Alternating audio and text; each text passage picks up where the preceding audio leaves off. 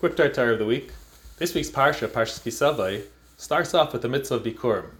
That when a farmer sees his fruit start to blossom, he would tie a reed around those budding branches, and then when the buds blossom into fruit, the farmer needs to take that first fruit up to the temple, recite a special prayer there, and give it to the kohen to eat.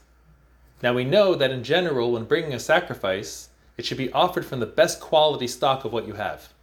If that is the case, why does the farmer right away have to choose the first budding branches before they even turn into fruit? Why doesn't he wait until a bunch of fruit grows and then choose from that the choicest ones to bring his bikurim? Wouldn't that be the seemingly most beautiful way to do the bikurim sacrifice? So a thought occurred to me while I was in South Africa this past week, celebrating my son's smicha graduation. While there and having conversations with the locals, they kept marveling why anyone would want to live in Los Angeles or other parts of the United States, where they see all this crazy gun violence events on the news, rampant homelessness, mass illegal immigration, and expensive housing. Why would you want to live there? They queried. I marveled at the fact that here is a beautiful Jewish community.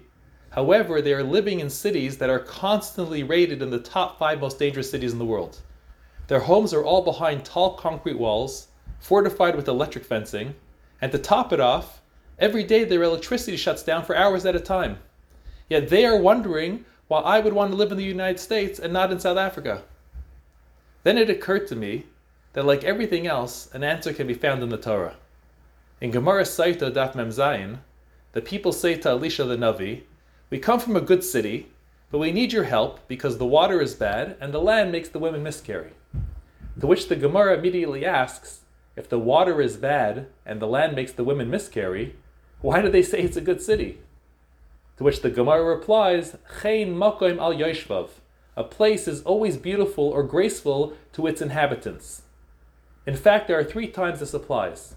Chein makoim al yoshvav. Chein mekach al mekchay. A purchase or possession is always nice to the person that bought it. And chein isha al baila. A woman is always beautiful to her husband that no matter how many problems someone else may see in something, when it's yours, it's beautiful, warts and all. And this is the same lesson of Bikurim. The farmer works very hard in his field. Yes, objectively, other fruits may seem nicer and shinier, but subjectively, those first fruits that grow as a result of his hard work will always be the most beautiful to the farmer. They are the first sprouting after his many months of toiling and effort and then to take those fruits, the ones that are most dear to you, and bring those to the temple, to the Kohen, to show that ultimately everything we have is from Hashem and the blessings He bestows upon us, there's no greater or more beautiful sacrifice than that.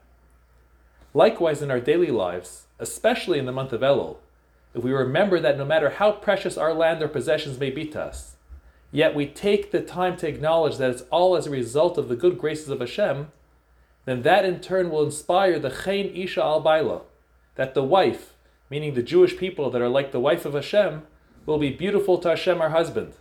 And he will shower his blessings upon us and give us a ksiva tova, a chasima tova, and a shana tova masuka. Have a good Shabbos.